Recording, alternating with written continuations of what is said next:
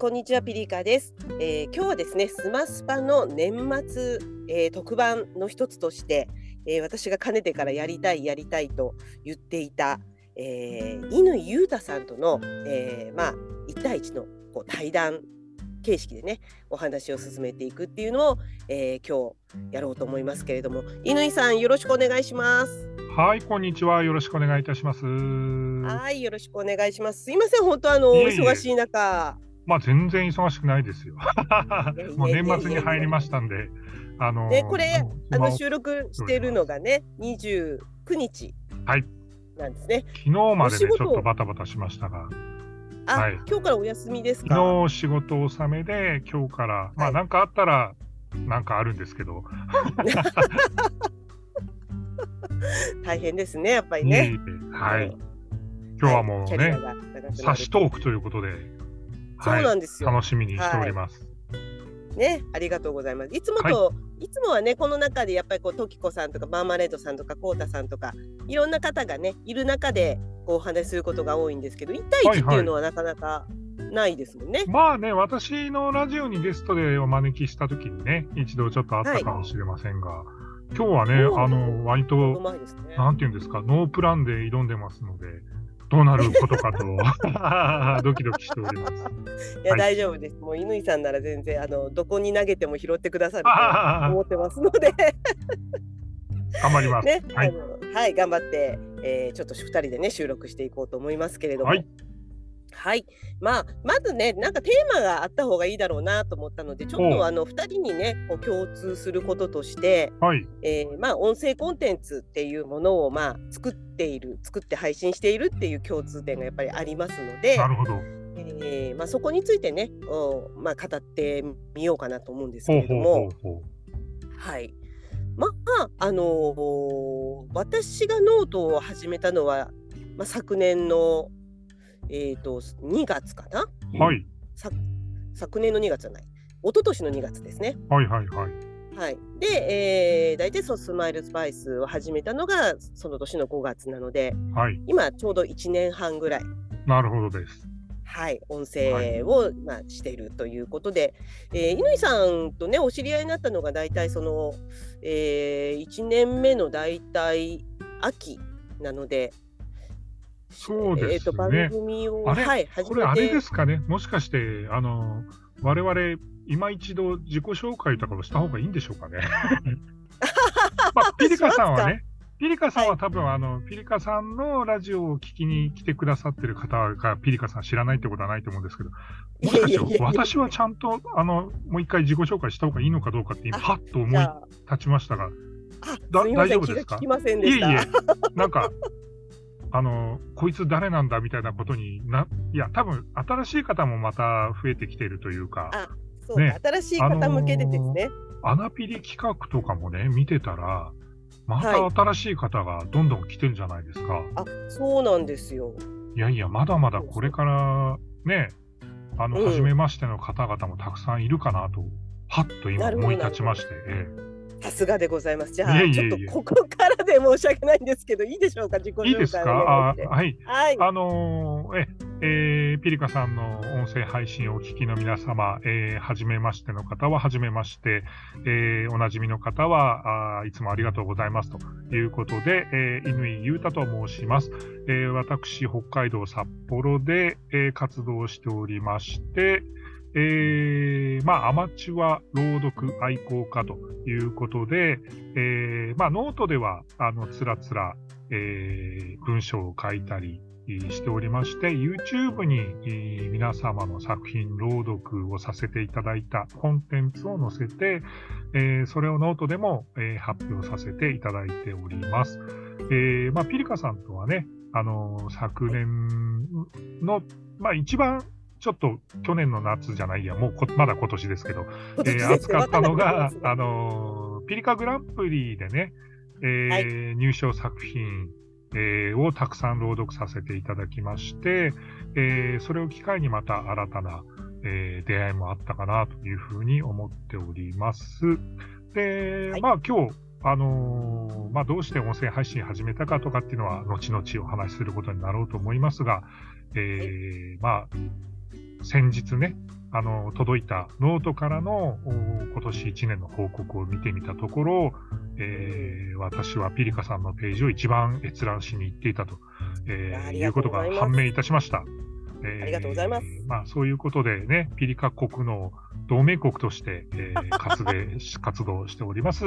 えー以上です。まあ、おいおい詳しくというところですが、こんなところでしょうか。はい。はい、ありがとうございます。はいはい。もう気が利きませんでした。申し訳ありませんいえいえでした。ちょっとなんか、あれですよね、鼻声に聞こえますよね、ピリカさん。そうなんです。ねコロナで復帰したばっかりなんですよ。いやーお、お大事にっていうのはもう過ぎたのかもしれないですけどね、なんかいろいろうんあの体に影響が残る方もいると聞きますので、そうなんです。あやっぱ鼻声が残ってるってことは、ねやっぱりちょっと炎症がね、まだあるんでしょうね。匂いがあんまりしないんですよ。あらららららら、うねん。結構ね、食事の時に匂い大事ですもんね。そうなんですよ。あとうん、やっぱりね、腐ってるものがわからないっていうのはちょっとダメですね。あら、じゃあね、道に落ちてるものとかあんまり拾って食べない方がいいですそうね。そう、拾い食いしないようにちょっとね、しないといけないですけど。そうですね。まあまあ、ちょっとお聞き苦しい声で本当申し訳ないんですけどね。いえはい。まあ、はい、これでちょっとやっていこうと思いますけれはい。お願いいたします。はい。で、先ほどちょっとね、あの、自己紹介いただきましたゆうたさん。まあは、まあね、私がちょっと飛ばしちゃったのはもうおなじみだろうということですいません。ちょっと自己紹介もちょっと飛ばしちゃったんですけれども。いもう。本当、ね、一番こう記憶に新しいところで、あの、時子さんのエッセイをね、朗あ読ありがとしていただいて。うございます。はい。ね、あれもすごく、いや、名エッセイでしたね、あれもね。ね、うんすごくやっぱりお母様にね、あれ、あの後、うんこう、聞かせてすごく喜んでらっしゃったっていうことで、うん。しました。いや、そういう何かの形で、だから役に立つとね、私も嬉しいですね。いや、本当そうですよね。なんかうん親孝行になったって、やっぱりああいったお声を聞くと、やってよかったなって思いますよね。そうですね。もう本当に、よし、また次頑張るぞっていう感じになりますもんね。ねうえ。んまあ、その後もね、あの、この前、み今枝菜々子さんの作品もね。朗ああ、ありがとうございます。はい。はい、拝見いたしまして、えーまあ、そういった感じでこうすごくあの乾井さんとしても朗読をね手掛けるノーターさんもすごく幅広く今なられてるんじゃないかなと思うんですけれども、そう、まあ、ありがたいことにね、本当に、あの、まあ、こちらから、あの突っ込んでいく場合も結構多いんですけども、えーよかったら読んでくださいみたいなお声掛けいただけることもありまして、うん、まあ、そういう、そのね、なんていうんですか、えーノートが私にとってのそういうポータルサイトみたいな感じにはなってますよね。あなるほどノね。ートがもう、あの、受付窓口みたいな感じはいですよね。はいはい。はい。ねやっぱりそこでこうね、あのー文振りなんかもあの本当リアル参戦この前されたっていうことでね、はいはいはい。はい、スマスパのあのインタビューにももうご参加いただいて本当ありがとうございました。いえいえ、こちらこそもう押しかけちゃってすいませんですけどね。いえいえでもああいったところでやっぱりこう名札も作ってらっしゃってね。QR コードを読んだらここにっていうところでやっぱり一つの窓口になってらっしゃるのかなって思いました。そう、まあやっぱり、あのなんていうんですかね。まあこれ、後々の話にもなっていくのかなと思うんですけど、はい、今日私多分こんなことを話すことになるんだろうなって思ってることとしては、はい、えーまあ、答えは一つじゃないんだけど、だけどそれを考え続けることが大事なのかなって思ってるんですよね。はい、はい、はい。まあ正解不正解あるにしてもいろんな答えがあって、だけど、うんまあその結果じゃなくて、その過程の考えて動くっていうことが、あの、うん自分のモチベーションなのかなっていう話を多分、こう1時間することになるのかなって思って今日臨んでるんですけど、はい、そういうこう熱いね思いの部分をちょっと今日聞きたいなということで、はい。まあそうもいうう意味では、ねええええうんええあの文風にガハガハ笑ってます ちょっと真剣にねお話を。ガチトークですからね。そうですそうですそうです。だからまあ、分振りに行ったことも一つの、その、まあ、あがきではありますよね。そうですよね。やっぱり常に、あの、固定した方々だけと接触してると、はい。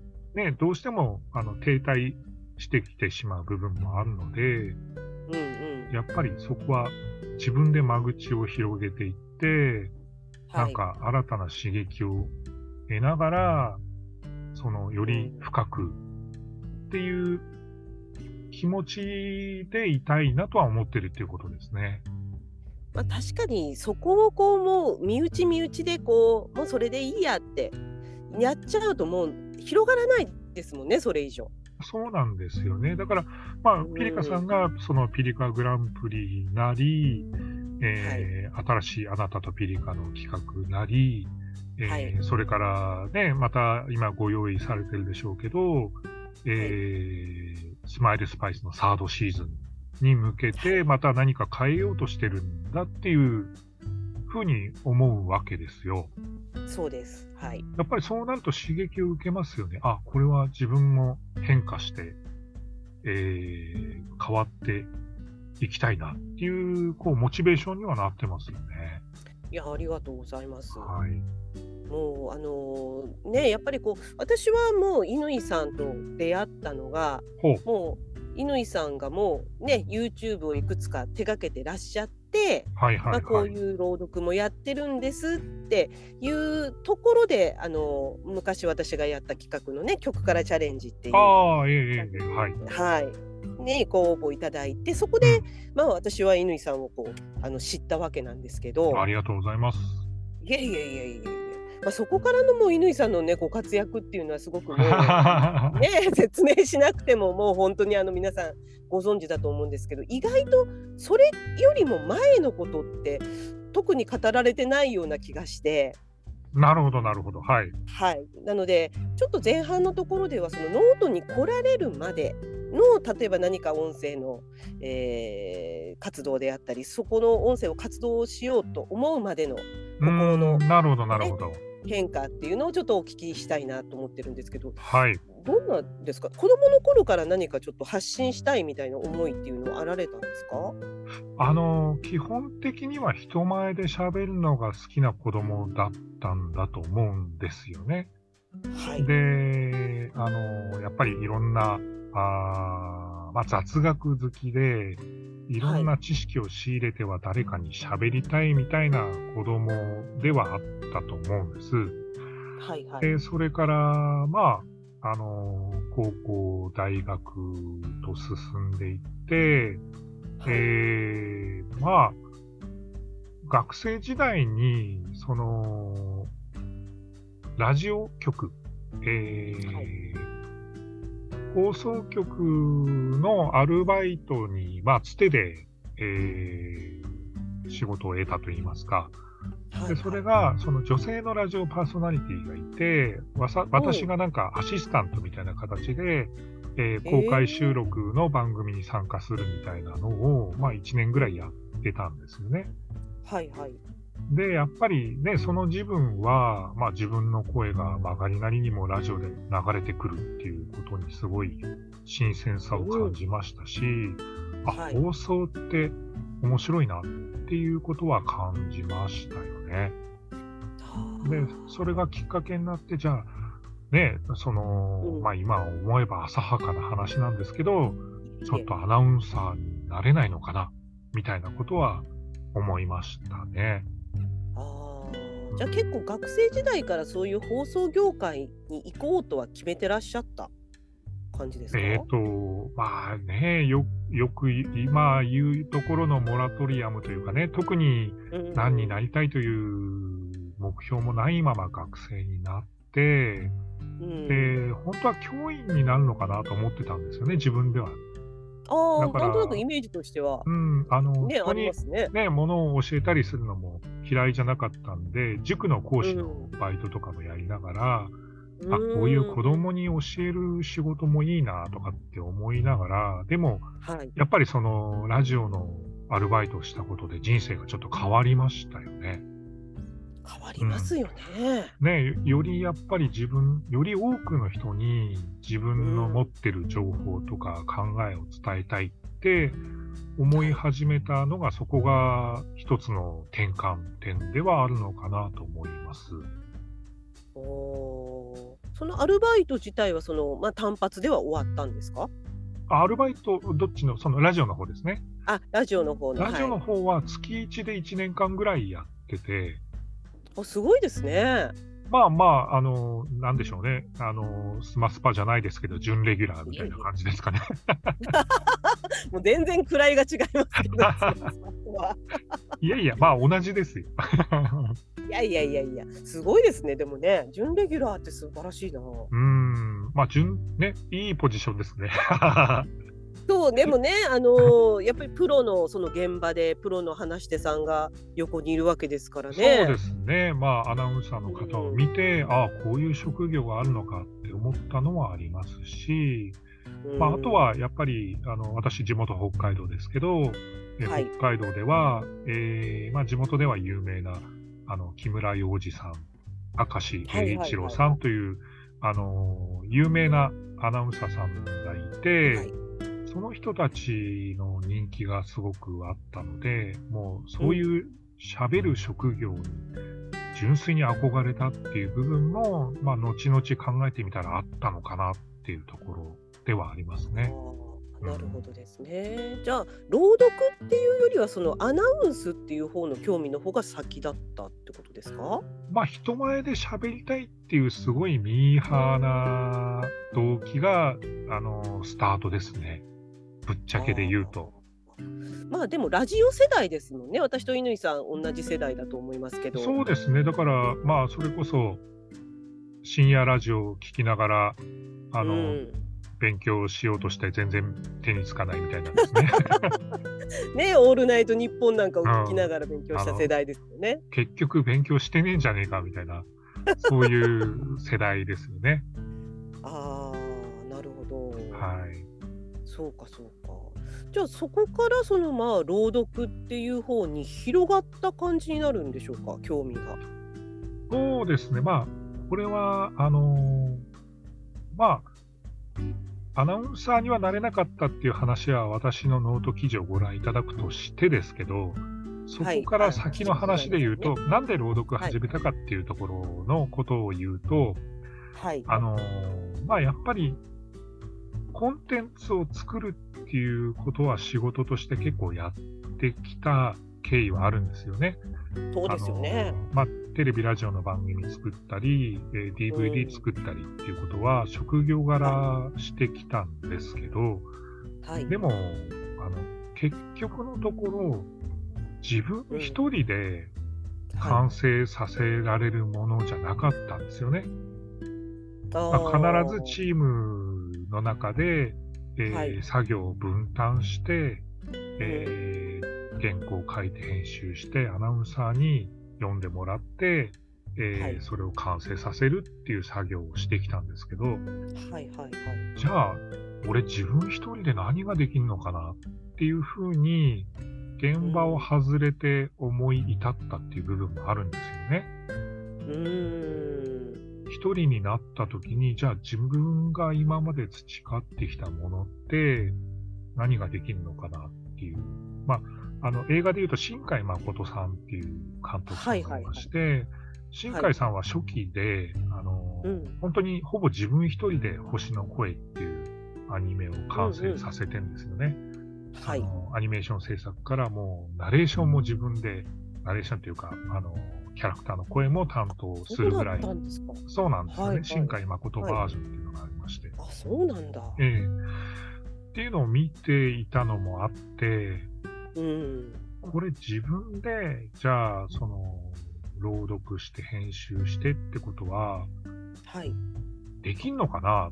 どこまでできんのかな？っていう純粋な興味があって、はい。あとはかつ、やっぱり自分の喋ったコンテンツを、うん、まあ、今このね、デジタルデータの中で残しておきたいなっていう思いもありましたね。なるほど。うん、まあ、そういう意味で実験的に始めたものではあったんですよね、YouTube 自体は。あ、そうなんですね。えでもでやっぱり長いんですか？結構。えいえいえ、全然そうでもないですよ。に YouTube は2年前ぐらいとかなんで、YouTube 始めた半年後ぐらいにノートを始めてるので、だからそんなでもないですね。そうかそうか。はい。じゃあ YouTube に上げる、上げようって思うまでは何かされてたんです？いや、全然、あのーまあ、自分が YouTube、まあ、いわゆるね、言葉、口はばったいですけど、YouTuber になるとは思ってなかったので、?YouTuber ですよ。ね、YouTube にコンテンツを上げてれば YouTuber ですよね。そうですよ。はい。っていう、あの、認識がなかったんで、今更何がと思ってたんですけど、はい。まあ、それまではだから文字で小説自分でね、ネットに上げて書いたりとかはしてましたけど、あ、こそううだったんいう音ですね声コン。テンツとしてはね、あの、はい個人活動としてはやってなかったですね。あ、まあそうなんだ。うん、仕事であの DVD 作ったりとか、はいあとはいはいはい。は、まあ、なんていうんですか、あの、地方のテレビ局、ラジオ局だと、あの、アナウンサーをね、使うまでもない声の仕事みたいなのが時々出てきたりするんで、そういう時にあのうじですね。自分で、そうなんですよ。はい自分でやっちゃえみたいなはい時があったり、はい。うんまあ、あとは、あのまあ、記者職だった時があったんで、そういう時は、あの自分で、えっ、と、ニュース企画のナレーションを、あの、はい吹き込んで、あの、7分、8分の VTR 作ったりとかはしてたんですけど、へえ。すごい。いまあ、すごいっていうかね、仕事ですからね。や、でもね、そね、仕事でやってるプロの人はみんなすごいですよね。そうですね。でも記者の方全員がほら、そんな喋れるわけないじゃないですか。まあまあ、でもね訓練というか、あの、やらざるを得なくなったらみんなやりますよね。あ、そうなもんですか、やっぱり。そう、それはやっぱりもう、あの、仕事ですから。ああ、なるほどね。はいはい。はいはいはいはい。そうなんですね。私もっとこうあのーなんだろうなこう YouTube までにもたくさんいろいろなさってたのかなっていやいや、もう突然始めたみたいな感じですよ。妻もびっくりしたと思いますよ、きっと。そうですよね何を始めたのかしらみたいな。えー、その YouTube 始めた時ってなんか覚えてます？なんかあこの時こんな気持ちでこう始めたんだよなみたいな。あのですね、なんていうんですか、私、うーん、まあ、これでいいのかなですよね。やってはみたけど、これでいいのかなっていうのもあったし、はいあとはやっぱり続けなきゃダメだなっていう思いはあって、はいあのはいはい。ね、やっぱり試しにやってみたけど、諦めちゃったら、そこから、あのー何の得るものもなく、えーはい。スキルもモチベーションも何も向上しないまま、ちょっと試して終わったっていうのは意味がないなって思った うんので、それこそやってみたで終わりやっますよね。てみた、そうなんですよね。だから、やっぱり自分の中で、あの、うん。自分ができるところまではやって、それでこれじゃないなって方針転換するんだったらいいんですけど、うんやっぱり何かしら、あのーまあ、将棋で言うなら感想戦じゃないですけど、はい。どこ、どこで、あの、打つ手を間違ったのかとか、この手は良かったみたいな、あの、検証を自分の中でやらないと、はいあ。の意味がないなっていうところで、今はまだその道半ばですよね。いえいえいえいえ。うん。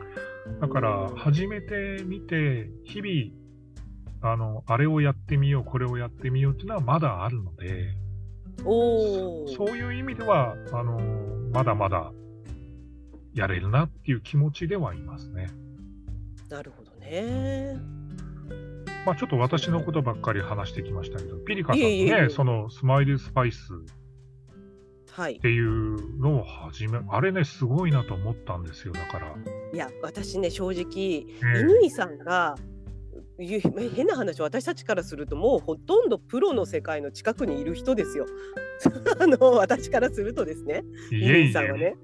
あのーまあ、なんていうんですか、時代の移り変わりで、はい。ね、流行り廃れがある中で、はい。あのーテレビ、ラジオ、まあ、ラジオはもうちょっと続くかもしれないですけど、テレビってね、あのうーん。終わるメディアなんですよ。あの、働いてる我々が言うのもなんなんですけど。まあ、オワコンっていう言葉もありますけどね。そうですね。あのーまあ、コンテンツは終わらないんですけど、はい。メディアが終わるかもしれないってなるほど。思ってます。だから、はいはいその地上波メディアが、やっぱり新たなるうん道を模索していかないと生き残れないよねっていうのは、ここれは、あのーやっぱりみんな感じてることだと思うし、えーうんその通りだと思うんですよね。いやでもそういったねあの乾さんがねその、はいまあ単純には主婦の2人しゃべりのスマイルスパイスにね一瞬でもこう耳を止めていただいたっていうのがすごく私はね誇りでしたし嬉しかったです。いやいや、もう、あの、一瞬どころかずっと聞いてますよ。いやいやいやいやいやでもやっぱりほら聞き流してしまうものもあればちょっとこうアンテナに引っかかるものもあるじゃないですかやっぱり。うんあの、可能性ですよね。新たはないメディアの可能性っていうことで、やっぱりうんね、私が目指してきたものっていうのは、あはいのより多くの人に、あのよ情報を伝えるためのマスなメディアですよね。そうですね。そこで自分が何ができるかなって思ってたことが、まあ、うんノートという世界に来てみたら、うんその個人が発信する、ね、身の回りの半径5メートルの情報を、はいあのこんなに面白く聞けるものなんだっていうことが分かったというか、ね、何のその訓練とか、えースキルとかの問題じゃなくて、感性で喋って、あ、それが面白く聞けるんだなっていうことが、すごい新鮮な発見でしたよね。えー、嬉しい。だからこれが、その、マスメディアって、いわゆる一箇所から、あの、広いところに、えーバーッとばらまきで発信していくんですけど、はいこ。ういう、その、コミュニティメディアとも言うべきメディアってはい、横の連携でつながっていくもんだと思うんですよね。はいはいそれこそ、はい。その、ピリカさんの、えーラジオもあれば、アコはるかさんのラジオもあって、そうですねアンコボーロさんのラジオもあって、ギークさんのラジオもあってっていうふうに、はいあの、横でつながっていく連携のはい音声メディアっていうのが、はいあの、まだまだ可能性があると思うんですよね。うんうんうん。あの、個人発信のラジオっていうのが、はい。もしかしたら、その、ネットワークになっていくことで、うなんかすごく生活スタイルを変える新たなメディアになるんじゃないかなって思いましたし、今も思ってますね。わあ嬉しい。うん本当あの始めた頃はですね、あのうん朗読なんて誰誰も聞かないんじゃないみたいな意見も正直あったんですよ内部はいで。あのやってるメンバーの中でですけど、あの私は朗読をあのまずピリカ文庫で、えー依頼をして、うん、はいで。それを朗読したいというところはあったんです軸うとしてね。んうんうんだけどあのその人は聞いてくれるかもしれないけれども、はい周りの人は聞かないだろうっていう意見もあったんですよ。なるほど。うん、だからすごくやっぱりあのドキドキはしましたよね滑り出しの時は。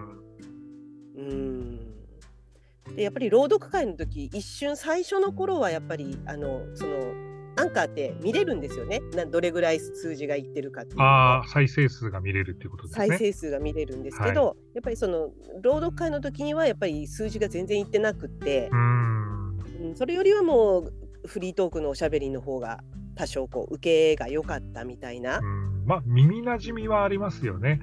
あとは朗読ってね、そうですある程度集中して聞かなきゃっていう部分もあるから、あそのまあ私もね、それもあって、あの寝落ち、あの朗読ですよっていうことにはしてるんですけど、はいはいはい。はい。ねえだからそこは結構やっぱりちょっとあのドキドキはしましたね最初うん始める時。はい。うんうんまあでもね、新たな道を切り開いたとも言えますよね。そうですね、まあ、そこからその、まあ、運よくというかピリカグランプリがこう好調に滑り出したっていうところからやっぱフォロワーさんも増えたので、うん。うん、そこから割とこうあの順調に多分音声配信の方もね広がっていったのかなっていう気はしてます。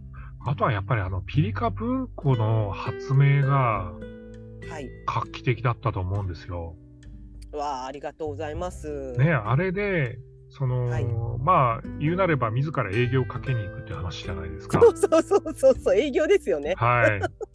はい、営業をかけて、もう、あのーコンテンツを確保して、はいそれを朗読するところまで、あの、い承諾してもらう。まあ、基本的にですけどね、承諾してもらうっていう流れを作ったっていうのが、俺は、まあ、ビジネスだったら大成功っていう話だと思うんですよね。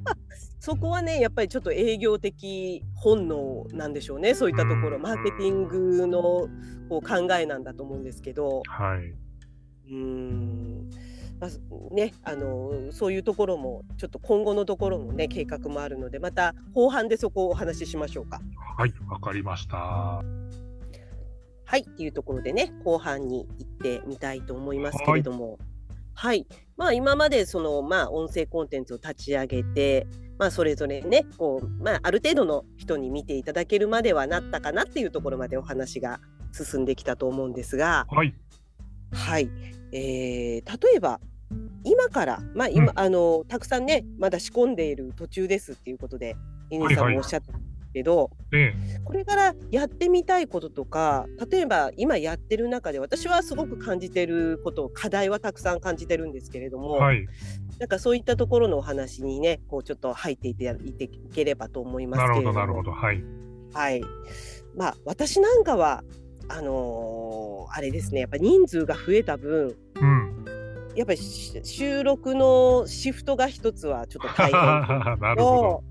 はい。そうあとはそのやっぱりこのあのアプリ音声配信アプリの、不具合っていうのに今ちょっと悩まされてますあ。らららら、それは困りますね。そうなんです。はい。でそれがやっぱりこうねまああのそれぞれ使ってるユーザーでタブレットでする人もいればうん。スマホでする人もいるし、はいパソコンでやる人もいるしやっぱそういったその機器のそれぞれのねなんかその機器の相性みたいなのにも結構左右されるみたいなんですよ。なるほど、なるほど。はい。なんで私としてはちょっとそういうのをもうちょっとこう整備してからあのサードシーズンに行かないといけないなっては自分でちょっと思ってるんですけど。うーん。まあ、はいでもね、やっぱり、ニーズがあれば、その、ソリューションっていうのもあるはずなので、はい解決の糸口は何かしらあるとは思いますけどね。そうですね。うん。うん。だからまあ一人でやってる分にはね一人の声をこう入れて自分が結局やりたい時にやってちゃちゃちゃってやればいいんですけど、はいはいはいやっぱりそれ。がコラボ放送とかになってくるとやっぱりそれがなかなかですねこうスケジュールが合わなかったりとかもしますしう、ん。うんっていうところは一つちょっと直面してるところかな私。なるほどですね。うん。乾さんどうですか？なんか今までやってこられて。そうですね。まあ私今ね、犬のラジオっていうのはちょっとお休みしてますけど、はい。あのまあそれはやっぱりちょっと自分の中のスケジューリングが難しくなってきたということと、あと、うんまあ喋っていい内容と、えー気をつけなきゃいけない内容とっていうのもある状況になった中で、はい。えっ、と、まあちょっとしばらくお休みして、えーやろうかなっていう、まあ本当にね、あの、そういう意味でうんは個人の気まぐれ配信の利点はそういうところですよね。まあ、そうですね、うん好きな時はい、気楽というところで。まあ、やっぱりでもね、ピリカさんがやってることっていうのはもう本当にあのミニラジオ局以上の機能をやってるので、まあ、それはね、大変だなとは思いますよね。うんはい。だからその水曜土曜っていうのをまあ決めてしまってからスタートしたので、うん。あの最初はですね、あのすもう15分にしようって思ってたんですよ。なるほど。15分の配信で週2回でどうだろうか。はいはいはい。でこうまああの回数が多くなってノートにねあ結局こうあの上がってくる回数が多いとそれだけこういろんな人の目にも触れるっていうところもありましたし。はい。ってなって最初15分でスタートしたんですけれども、うん。やっぱ15分じゃ話終わらないんですよね2人で 話しちゃうと。でも、あのーラジオの、うんえっ、と、まあ、いろんなユーザーというかニーズがあるんで、あのーはいまあ、それぞれ違うなとは思いますが、でも、はい、30分一番組っていうのは、ラジオではよくある単位ではありますよね。ああなるほどね。うん、あの他のネットラジオとかも私も聞いたりするんですけど、そういう番組も30分で、あの前後編とか、えーうん1、2、3回、えーでやるとかっていうケースもあるので、はい、あの30分に分割するとかっていうのも考え方としてはあるかもしれないですよね。そうです前ね。後編にして、あとはまあ本当に独立連動システムみたいな形で、うん。あのスマイルスパイスっていう枠の中で、そはい。の、コウタさんで完結するシリーズとか、はい、えーまあ、ピリカさんが出てこないシリーズみたいなのもね、今はたくさん増えてきてるので、そうですね。はい、それが連動していくものがスマスパなんだっていう新たな聞き方ができるようになると、その、なんていうんですかね、定期的に楽しむことができるかもしれないですよね。そうですね。なのでまあそのねあの配信のタイミングであったりっていうところはちょっともうあのサードシーズンから少し変えていこうかっていうことで、なるほど、なるほど。はい、あの、はいこの前もちょっと年末にねみんなで話し合いをしたんですけれども、はい。やっぱりねこう配信スピードが速いとやっぱりどうしてもこう日常忙しかったらこう聞き漏らしちゃうっていうことももちろんありますし、まあまあ、そうですよね。ね、ではい。それをきっかけにこう離れちゃうともったいないなっていうのもありますし。う、ん。うーんそこは少しちょっと変えていくと思います私も。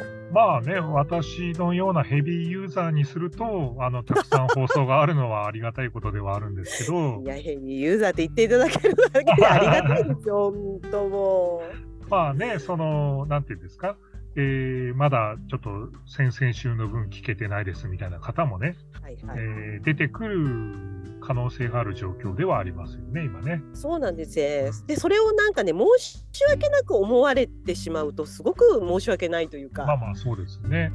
そううん。あの全然いいんだよっていうつもりでやっぱりこちらは配信してるんだけどやっぱりこうあー聞かなくなってごめんなさいとかちょっと離れちゃってごめんなさいとかってこう申し訳なく思われちゃうとやっぱり私たちもこう申し訳ないなっていうダブル申し訳ないみたいなねまあね、ね。考えようによってはですけど、長く楽しめるということで言うならば、このは間のね、その、アラブリーポエムの回とかもね、いはい。あのー、30分ものにして半年ぐらいやってもよかったのかもしれないですしね。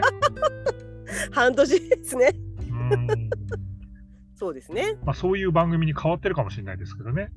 そうなったら、そうはい。そうそうそう。スマイルスパイスの中の、あのー、荒神降臨っていうはい。コンテンツとして、はい。半年ぐらい、ね、今週はこういうあの荒ぶりが来ましたよって言ってやってたら、それが聞きたい人もいますよね、きっとね。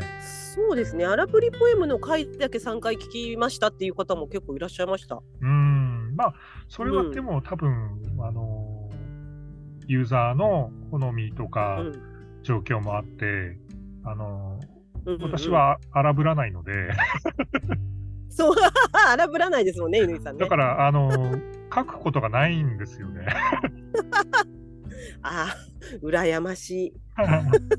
いや、まあ、あとは、あのこれ、まあ、個人個人の考え方によりますけど、あの私はは自分の荒ぶりは公には出さない主義なので、うんうんうん。はいはい。はいはい。それはポリシーとしてやらないですけど、でもやっぱりうん。ね、ピリカさんの荒ぶりにこう、救いを求めてやってくる方がいるわけじゃないですか。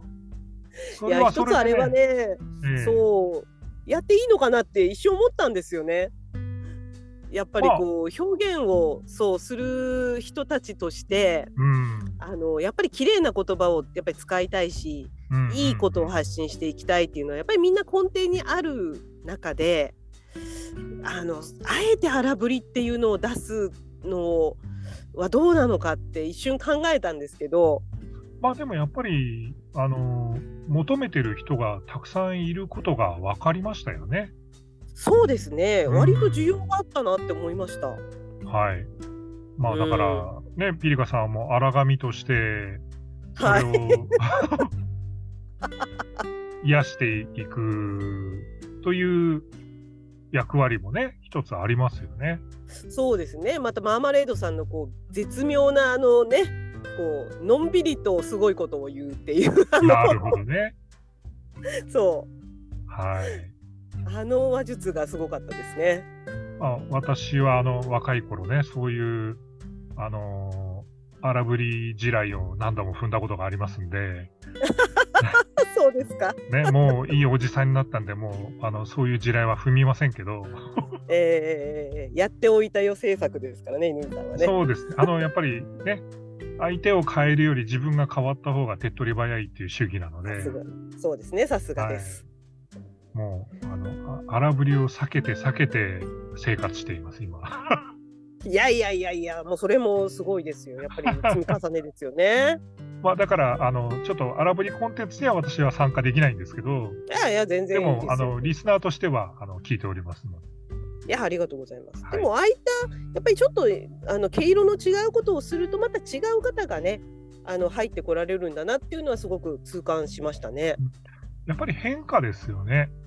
うん。あのいろんな形があって、あのみんな求めているものもあのいろいろその時々によって違うし、はいえー置かれている場によっても違うしはい。でその時々で、ね、求めてる人が求めに合う場に集まってくれるっていうのが、はいはい、あのーこのコンテンツのね、えー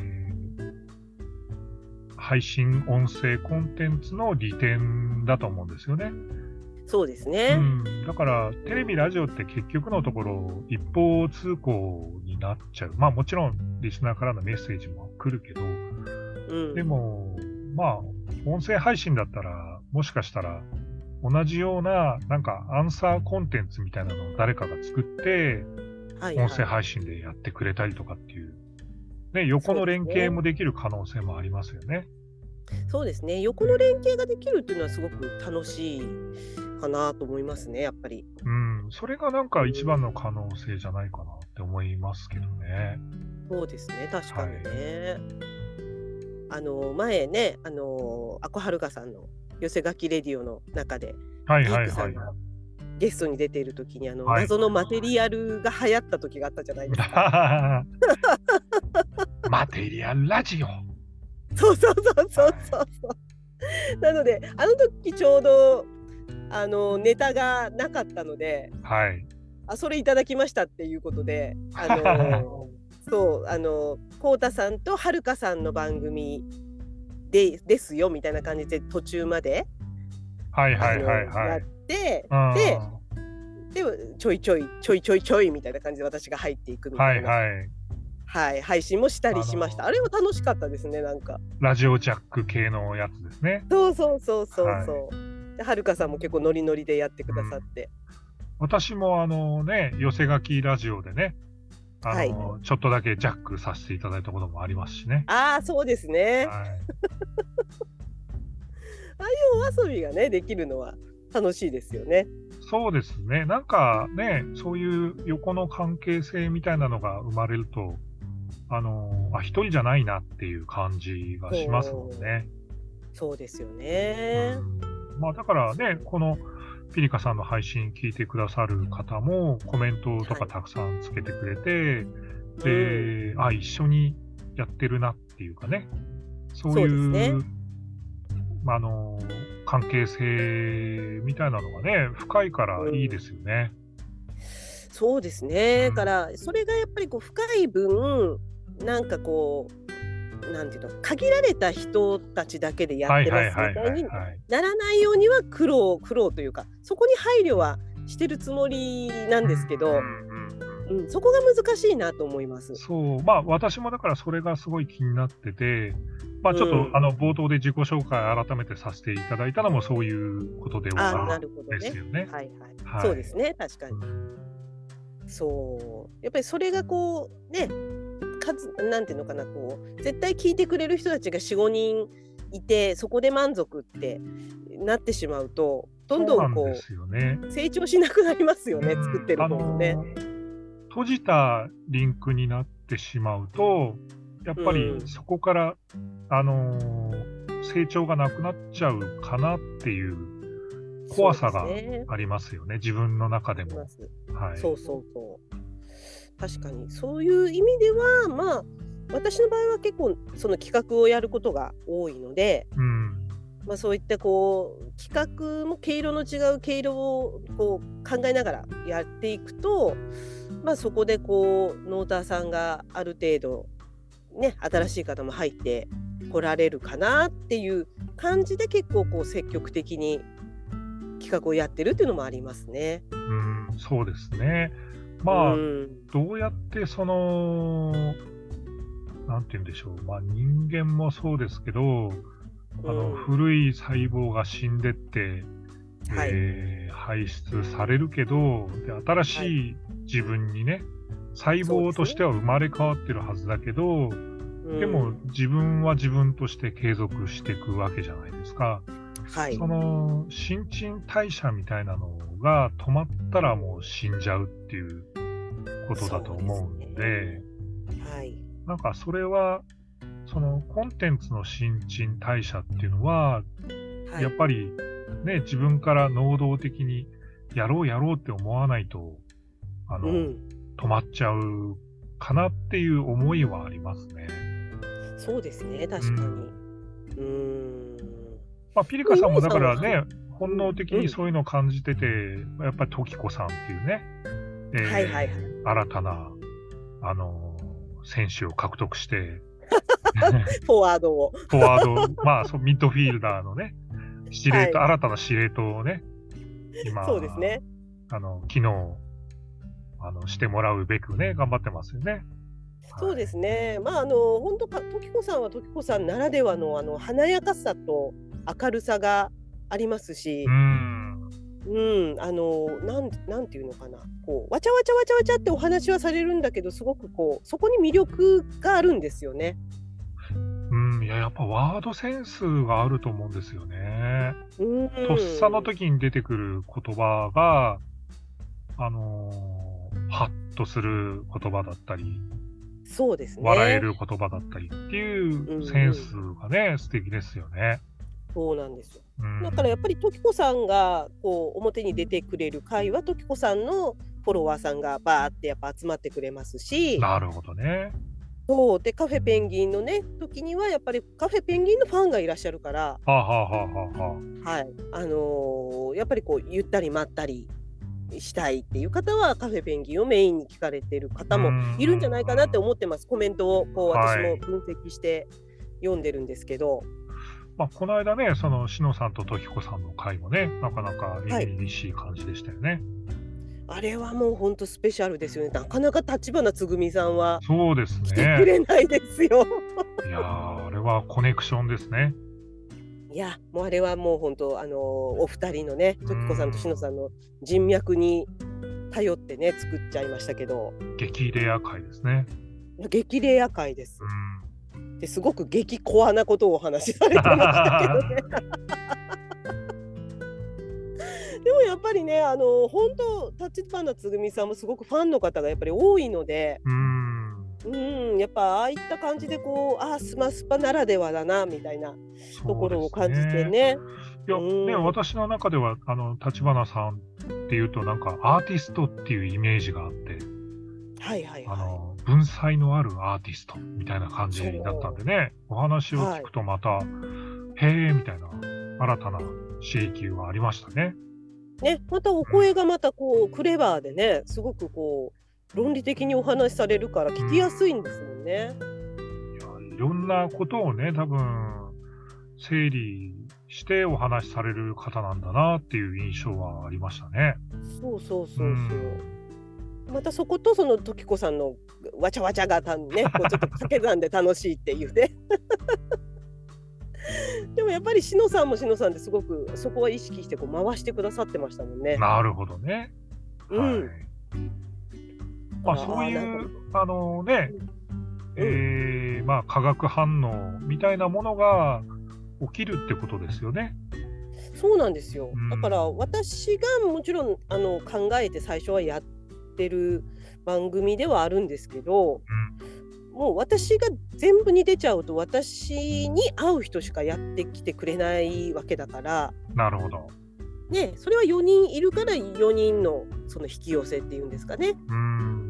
うん、やっぱそういうのがこう今までねこう順調にこうリスナーさん増えてるんですけどやっぱそれはこうチームの力かなと思います。うん、まあ、あのそういう意味でも最大の課題はあれですね、ピリカさんにとってはですけど、えーはい録音環境を安定させて、ゲストをたくさんお招きしたいということになるわけですね。そうなんですそうなんです。それでね YouTuber になりますかとかっていうこうね話題が結構出たりもしたんだけど、まあやっぱりそれも手ですけどね。そうなんですよね。ただこうラジオって感じじゃないかなと思って YouTube でやっちゃあうと。確かにね、私、朗読 YouTube でやってますけど、何かしら映像はつけなきゃいけないので、そうですよその分のね。手間はちょっとありますよね。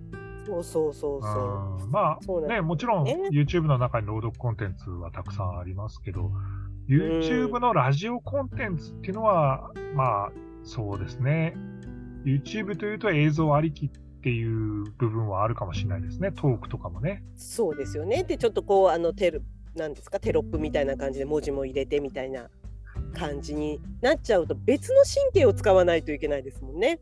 まあまあ、ちょっと手間がかかりますよね。うん、そうですよね。はい。ってなったらちょっと本来のまた持ち味と違ってくるのかななんていうこともあってなるほど、なるほど。そうで今回はとりあえずそのあのこの前のね配信で普通にアンカーがねもう聞けないっていう状況が発生したんですよ その機種によって。なるほどね。でそれはどうするよっていうことになってもとりあえずスタイフとアンカーで、あ同時配信みたいな。そう同時配信もマルはいチ配信は自分でやっちゃうみえたいなえ感じで、とりあえず落ち着けてるんですけど、うん。なかなかこれが難しいですね。まあね、それは、まあもちろん技術的に改善されるものが一番ありがたいですけどね。なんかね。あれですね、うまい方法があるといいですね。そうですね。ちょっとそこを探っていって、もう少しこう安定した感じでやっていかないと、なるほどもうね、ゲストさんに無駄な時間を使わせてしまうことになるので、そうそれが申し訳なくてですね、本当。ねえ、なんかそういうのもね、こう考えながらやらないとなって思いますけど、はい。はい、乾さんいかがですか？そのまあ乾ラジオはちょっとねお休みっていうことではいはい先ほ。ど伺いましたが、他になんかちょっと企んでるものとかは ありますか？あのーまあ基本的には、まあ朗読をはい。どうやって深めていこうかなっていう感じですよね。うーん。あの、いや、ギークさんの、その、あれですね、えー文章で旅をするっていう作品を読ませていただいて、まあ、一番最初は、あのあスマイルスパイスの中でで読ませていただいて、で私、はい一部読み違いしましたんで、お詫びの意味も込めて、YouTube で改めて、えーはい。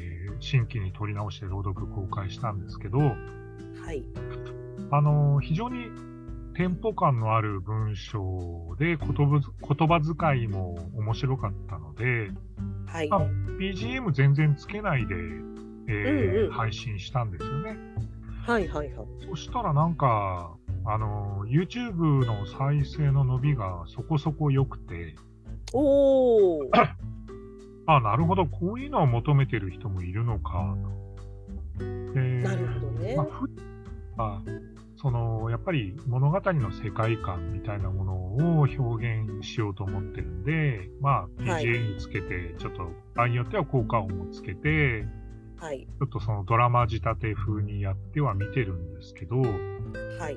ニーズとしてはそういうのじゃないところを求めてる人もいるのかなということもあったり、はい。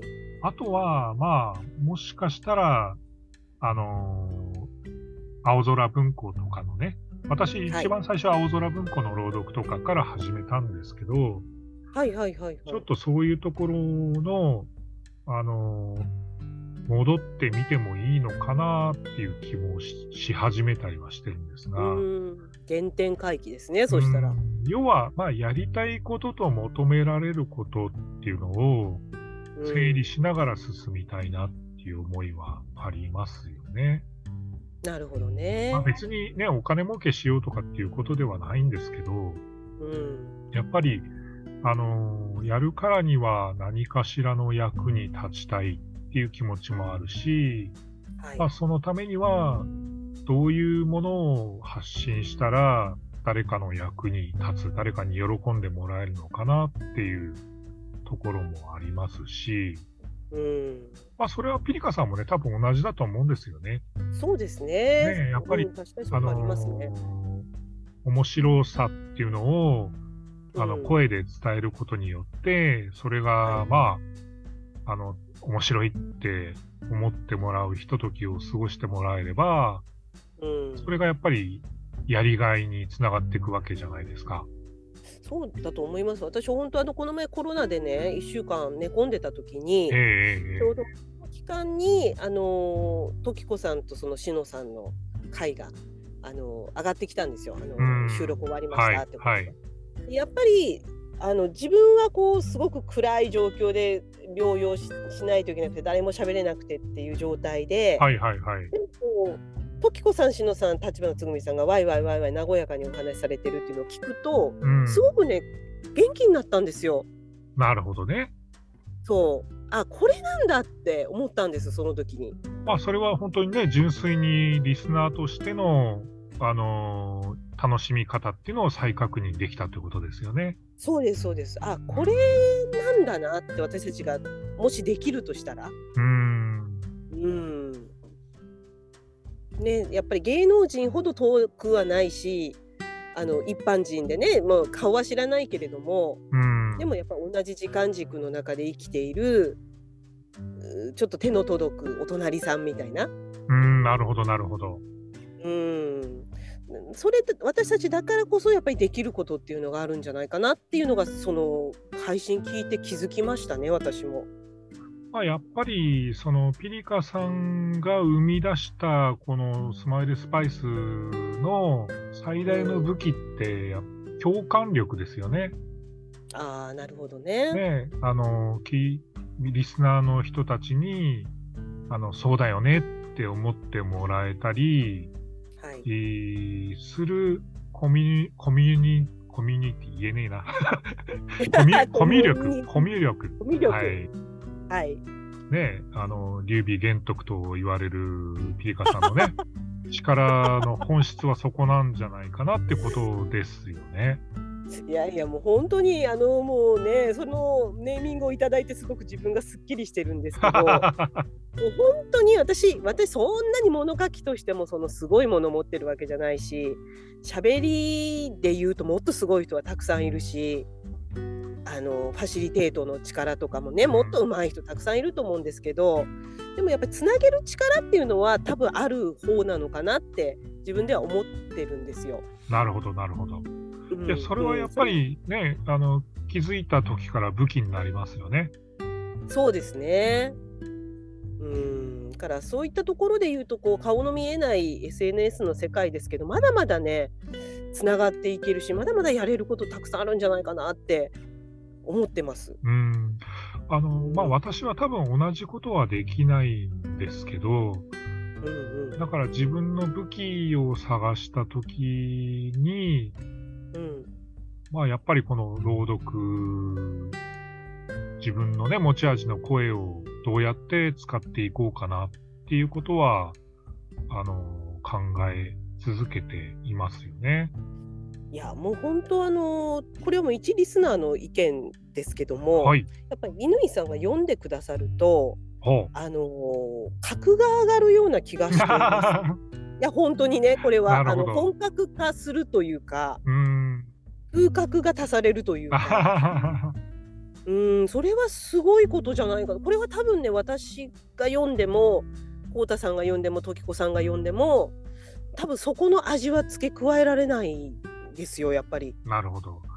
あの、うん、私自分が朗読してる時にイメージしてることっていうのは、はい、あのまあ、楽譜みたいなものなんですよね。そのまあ読む原稿があって、はい、内容によってそのテンポ、リズム、うん、強弱、えー、あとはその表現の語尾の表現とかになんか楽譜的なものを感じる部分があって、はい、あのそれをイメージしてちょっとうん楽曲じゃないんですけど仕上がりとしてあの、まあ、作品感みたいなのを出せるようなイメージはしてるんですよね。ああ、でもそれはすごくある合唱をね、乾さんがやってらっしゃったっていうところから、それはあると思います。はい。面白いですね、その朗読を楽譜化するっていうのは。うん、まあ、なかなか脳内イメージですけどね。ああ、なんかそれはでも面白いかも。まあ、もちろん朗読って、あのー、いろいろあってっていうとあれですけど、まあ、はい、アナウンサーみたいに、その、うん、正確で正しいえー、発声でね、えー、はい、ああと正しいアクセント、イントネーションで読むっていうのも、あのそれはもちろんスキルとしてあの素晴らしいものだと思いますし、はい、アナウンスメントとしてはね素晴らしいと思うんですけど、でも、その朗読作品って個性じゃないのかなって常々思っていて、うん、まあだからいわゆるアナウンサーのような読み方ができなくても、ね、それこそあの小学2年生でも、えー、80何歳の高齢の方でもね、それぞれの味わいがあって、それぞれの思いがこもってれば、味わい深く聞けるものだとは思うんですよね。そうですね。うん、だその個性の表現の中に私の思ってるその楽譜イメージみたいなものを、うん、あの、まあ、音声からどうやって感じ取ってもらえるかなっていうのは、自分なりの挑戦ではあるっていうことですね。なるほどね。はいそういう意味では本当あれですね、こう限界がないというか。そうなんですよね。ねまあ、だから、うん、あの本当にそういう意味であの答えっていうのがいくつもあって、はい、でどれが正しくてどれが間違ってるということもないんだけど、うん、でもやっぱりそこに至るまでのあの考え続ける時間っていうのが自分自身なんだなっていうふうに今は思っています。なるほど。じゃあこう結構こうこのこの作品をこうしようああしようっていうそうやってこうあのまあよくしようってしてる時間っていうのはすごく乾さんにとっても楽しいってことですよね。もちろんもちろんあのものづくりの楽しさってそこですよね。はいはいはい。うんまあやっぱりねそうそうですよねだって変な話こうお金になるわけではないじゃないですか。そうですね。いくら、ねはいはいはい、私たちね、あの、まあ、変な話、上手に読もうが、まあ、上手に番組を回そうが、ね、お金にはもちろんならないんだけれども、でも、金になんなくても楽しいやって思えないと、自分が。そうですね。ねだから、まあ、やっぱり自分なりの楽しみがあって、それをあの喜んでくれる方がいるんであれば、はい、あの双方にとってね、ウィンウィンじゃないですか。そうです、そうです。うん、だからまあ、私にとってノートっていうのは、その、まあ、そういう思いと思いをつなげるマッチングアプリっていう部分はありますよね。なるほどね。はい。はあ、やっぱりこうねやっぱ仕事がみんなこうし忙しい世代じゃないですか一般的に40代後半まあまあそうですね。ね、はい、なのでやっぱりこうどうしてもその義務になっちゃうとやっぱりこうここまでして何の得があるんだとか結局そのリアルな生活の方にねやっぱりやらないといけないことは多いからですねリアルの生活の方が。はい、なったらやっぱりこうどうしてもこう創作の世界とかまあ、こういったこうやらなくてもいいことっていうところが手薄になっちゃうんですよね。うんなるほど確かにそうですね。ねだからそういう意味ではやっぱり自分が一番自分を楽しませないといけないっていうかあの自分が一番面白がってないとそうですね。だろうなって。うん、だからまあね手を抜かないで遊ぶっていうことかもしれないですよね。そうですよね。うん、うんだからまあなんかこうねお金を使ってもちろん遊ぶっていうのもあるでしょうけど、はいはいはい、やっぱこういった感じでこうお金のお金のかからない遊びですよねすごくね。そうですね。ねなんかねその知的レジャーですよね。知的レジャーですよね。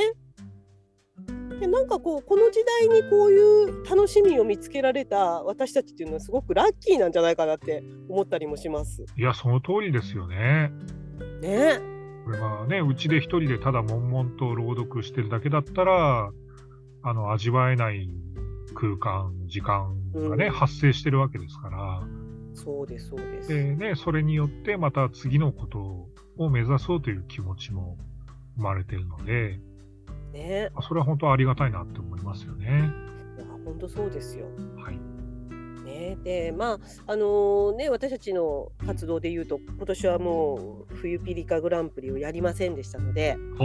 まあ、この前ちょっと小説リレー企画「あなたとピリカ」っていうのをやりましたけれども、はい、はい、まあ、そういった形でねこう今後も、あのー、また春にピリカグランプリもやろうと思ってますしなるほどですはい、そうなってくるとねまたこうもしね機会があればまたご協力をお願いすることもね出てくるのかなと思ったりもするんですけれども。はい。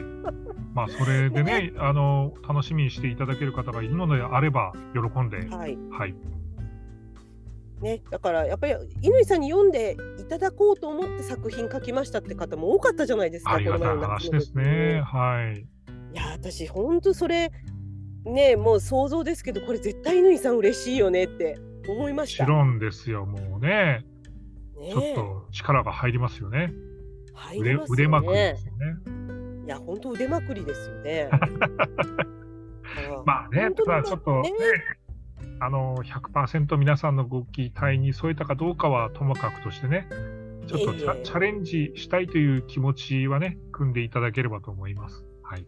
うんからそういったなんていうのかなまあ単純に私とね乾さんこうあの配信始めたタイミングとかも結構似てるので勝手に同期だと私は思ってあありがとうございます。はい、なんかあの嬉しいですすごくこうあの乾さんもこう認知度が上がっていくしで乾さん自体もそのこうなんていうかねどんどんどんどん世界が広がっているのがこう旗で見ててわかるというなるほど。うん、そうですね、まあ、あの上を目指すという気持ちはないんですけど、広がりは作りたいですね。い。や広がってますよね今すごく。うんねだから乾さんの書いた小説をこの前ほら今枝さんも読まれてましたけど、あんな感じでこうなんだろうな。多分ね乾さんの作品を読む今枝さんってすごく緊張したと思うんですよ 多分ねそう、まあ、それは申し訳ないことしたかもしれないですね。想像するにですけどいや、でも素敵な朗読でした。はい。ここでねまた違う味じゃないですか多分うん乾さんご本人が読むのとまた違うと思うんですよい。や、おっしゃる通りですね。うん発見がありました。ねだからなんかそれをまた乾さんが聞くことでまたご自身の朗読のヒントにされるっていうかはい。こういうこう螺旋状にこうどんどんどんどんみんなのこう楽しさっていうのがつながってきてどんどんこう質が。が上がっていくっていうかね、はい。うん、なんかそういう活動がねはい、ちょっと待ってくださいね。そろそろ切れちゃうかもしれないので、はい切れたらもう一回送りますね。わかりました。はい。はいということでね、えー、1時間ちょっとですねあの、なはい長い時間もう乾さんのちょっと時間をすいませんいただいいてしまえいましたけれどもありがとうございます。はい。ありがとうございました。本当に年の終わりにね、あの熱いいい話ができました。はい。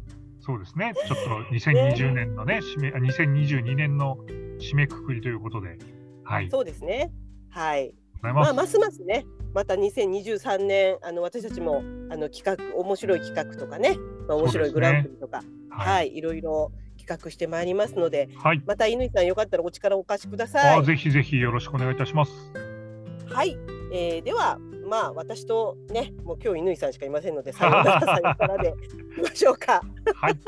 はい、ということでね、えー皆さん良いお年をお迎えくださいということで、えー水曜水曜土曜スマスパの日じゃなくなるかもしれませんけれども まあ来年もスマスパをよろしくお願いします。イノラジオもよろしくお願いします。ということで、えーさようなら。さようなら、良いお年を。はい、良いお年をありがとうございました。はーい。はーい、失礼します失。礼します。